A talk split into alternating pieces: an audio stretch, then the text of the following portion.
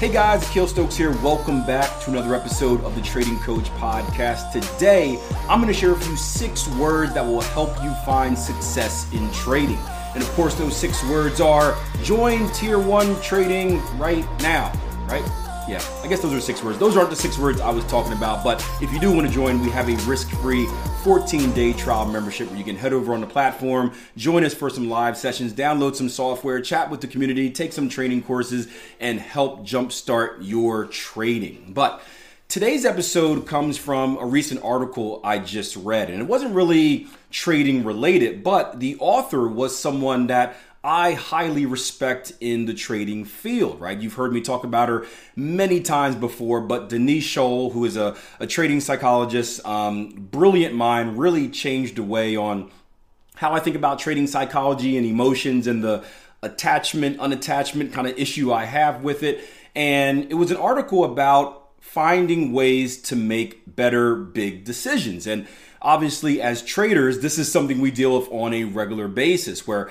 I would argue that every decision that we make is a big decision. And before we get into what those six words are, I want to give you a little bit of background and read a quote that she wrote in the article just about how our brains operate because I think it's very important to under uh, understand kind of the underlying issues at hand. We typically see stuff from the surface view and we look for the fix, but just like in coaching, whether it's trading or coaching, whether it's track and field. Um, if you want to fix the thing, you have to find the thing beneath the thing that affects the thing in order to fix the thing. So here's the thing our brains are always trying to predict, and this is the quote from the article our brains are always trying to predict what's going to happen next, right? Sound familiar, right? Markets. Take, for example, picking up a cup of coffee. If you're not sure whether it's hot or cold, it takes a moment for your brain to process the temperature. But if you know it's a hot cup of coffee, you instantly feel that heat. It's not just a prediction of the thing itself, but the prediction of how that thing will make us feel. Confidence is essentially a prediction that whatever we're doing is going to work out, while fear is the belief that it won't. When you analyze people's behaviors and decision making in terms of these predictions, you open up a broader understanding of their actions and motivations. And I found that to be very interesting, uh, particularly in the trading field. And what she's essentially saying is that there is this little, I don't want to call it a pattern interrupt, but there is a pause between the thing that we're experiencing and, and how our brain and, and body recognize that thing. And when we are, when we are prepared, when we have a, an expectation of it, kind of that that connect, right? There's no real pause in between that connection. But when it's something that we're uncertain about, there is that pause and there's a little bit of a, a delay, right? So I heard this all the time growing up as an athlete. I, I tell it to the athletes that we coach right now. We want to train what's called muscle memory in practice. We want to take time to slow down everything in practice because you can't fix something when you're going full speed. When you're going full speed, you just react and your body kind of runs on experience. So we want to slow it down so we can work on moving the right way or doing the right thing. However, we don't want to think during a competitive environment. So if we're in an actual race, if I'm playing in an actual game, I don't have time to think because me thinking is going to slow me down, which is going to be kind of a, a, hesitation. And if you hesitate for the slightest of moments, that could be the difference between success and non success. Now, when it comes to trading in particular, here's the thing, right? We are trading in the uncertainty. I say this all the time. I never know the outcome of any given trade that I take. And no trader knows the outcome of any given trade that they take.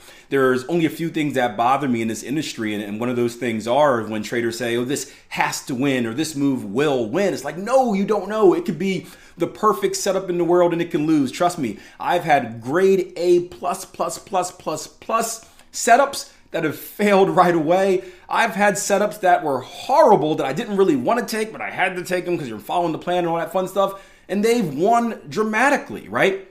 We just never know. What we do know as traders is the long term expectation, but as far as any given trade, just like say in basketball, we don't know if any given shot's going to go in, but we know our bigger percentages. So in the trading environment, we are always in this environment where there is uncertainty, right? So there is always going to be that fear, right? Remember what uh, Denise said. She said, Confidence is essentially a prediction that whatever we're doing is going to work out, while fear is the belief that it won't, right? So, because we have this uncertainty, there is this often this hesitation in how we process things, right? So, when you see things like missed trading opportunities or people hesitating, the, the signals there, but you're kind of unsure what to do and boom then it's gone right that's due to that hesitation right when you see people get scared of taking a trade or maybe they're in a trade and you know prices are moving close to their targets and they start to reverse and they get fear of the the, the move reversing without them or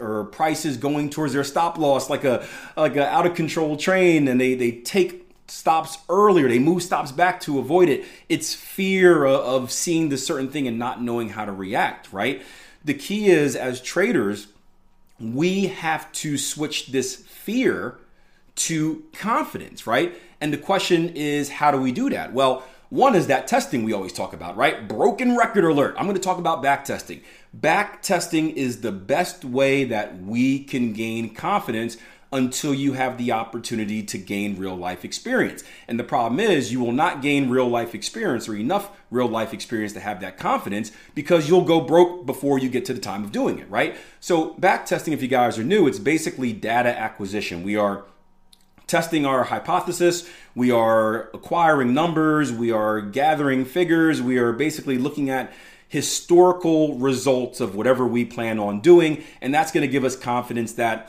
although we don't know for certain what the future holds, right? Markets change. But if we do our backtesting the right way, we know that this edge has stood the test of time. This edge has managed over different market conditions, whether it's different fundamental conditions, different technical conditions. And this edge should be somewhat similar in the future. The only thing that should disrupt that edge or that could disrupt this edge, not not should, sorry, you shouldn't do this, but the only thing that could disrupt that edge is human error and that is us making the mistakes that I just mentioned, right? After we have that confidence, that's what allows us to kind of get our foot into the door, start trading live. And yeah, we're going to go through our, our bumps and whatnot, but eventually we start seeing success. And then as we see success, we have more confidence in ourselves. So you take my journey. My journey started back in 2007, right? So I think I'm on year 16 or so of trading. Zero confidence in the beginning, even when I was consistently profitable, zero confidence. I remember people always ask me, I do a lot of interviews, they say, When did you start calling yourself a successful trader? And I said, Not until really about two years of consistent profit. Looking back in hindsight, I probably was a successful trader after year one, not not year one of my trading, but year one of like stopping the suck, right? Um, but I had no confidence because I was I was so afraid that I would repeat what I did before, which is have some good runs and then blow it all, and have some good runs and blow it all once I gained that confidence, and you fast forward 15 years later, yes, I have my back testing results. That's what initially got me in the door. But now my confidence comes from doing the same damn thing for the last, what, 12 years, 12, 13 years of, of profitability, I would say. That confidence comes from that. So back testing data acquisition is a starting point until you can gain that experience. So what is this magic six letter word aside from join tier one trading.com, right? It is, right? What's the worst that can happen?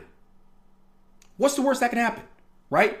We think about fear, we fear the unknown, right? So when we don't know kind of the result, when we don't know a reaction, there is fear.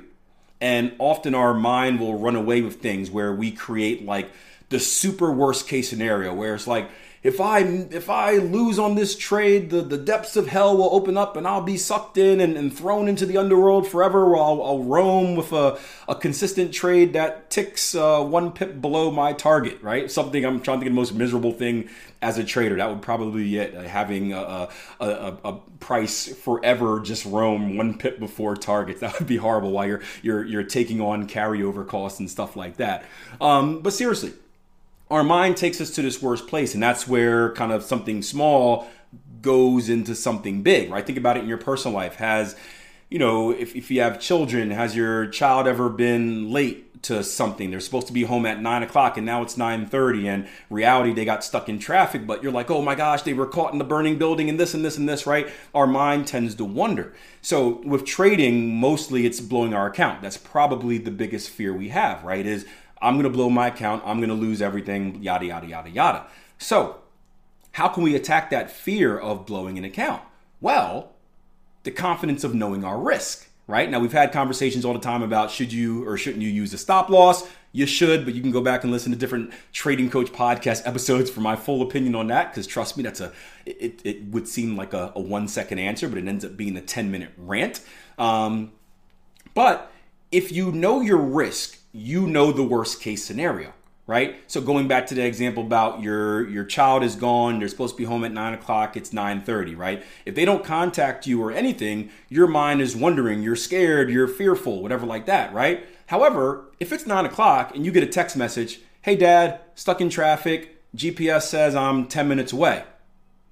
Boom, now you're at ease right? Your stop loss is set to 9, 10. You know it's 10 minutes away, you know it's okay. It's the same thing with risk when you put a stop loss on a trade and when you use proper risk management, assuming you're not going to move that stop loss again, you know, psychological and, and human mistake aside, we know exactly how much we're risking on this trade. So when I'm looking at a setup where I don't know the outcome, right, and I enter it, instead of thinking depths of hell, open up, you know, down there, target, one pip, all that fun stuff, I'm saying to myself, okay, if this thing doesn't go my way, I might lose, dun dun dun 2%. And when you think about it, you're like, okay, 2%, that's not really that much. I can lose 2% on this trade. I can lose 2% on the next trade. 2% on another trade, another trade, right? We can lose 2% for a very long time before we ever get into that really painful area of blowing my account. I forgot the numbers, but uh, someone asked me this question years ago, and I did some math, right, with what 2% is. And remember, 2% of your account, if you're risking that much, is going to be different as your account gets smaller. And I think it was like I had to lose like 200 straight trades in order to blow my account, or 200 straight trades like hit some level of drawdown where I had to quit forever, right? So it's it's ridiculous. And when you look at that stuff, it makes you smile. When you look at 2%, it's like, ah, that's not that bad, right? 9, 10 versus 9 o'clock, not that bad. And it allows you to be comfortable with the risk. So now that you're comfortable with the risk, that fear is gone, making it easier to build on that confidence. And boom, that is how we end up following the process in trading. When we remove the fear of blowing a lot of money or blowing an account, now the result is really not really significant because 2%, 1%, whatever you're risking is like, ah, nothing. It doesn't really matter in life, right? So now the game becomes okay, follow the process, follow the process, follow the process. You know what we always say process over outcome. Our job is to consistently analyze the markets, consistently execute the trades. And if we do so, we'll get our expected outturn, uh, outcome long term. And that's how we start making that shift from being results driven to process driven. So if you are someone that is struggling with confidence, struggling with fear in trading, before you take a trade, or maybe right after you take a trade, at some point, maybe even reading through your trading plan before your trading day starts, ask yourself this simple six word question What's the worst that can happen? So, speaking of which, what's the worst that can happen if you take the 10 episode challenge here with the Trading Coach podcast? Seriously, we got 800 plus episodes out there for you covering topics ranging from pretty much everything you can think of trading related, entrepreneurship related, self development related, you name it. Just go to Google, type in Akil Stokes or Trading Coach podcast, and insert the topic that you want to hear. And there should be a list of content that pops up for you. So take the 10 episode challenge, go back, listen to some old, listen to some new, find a little mix in the middle, and let me know what you think. Until next time, plan your trade, trade your plan. Take care.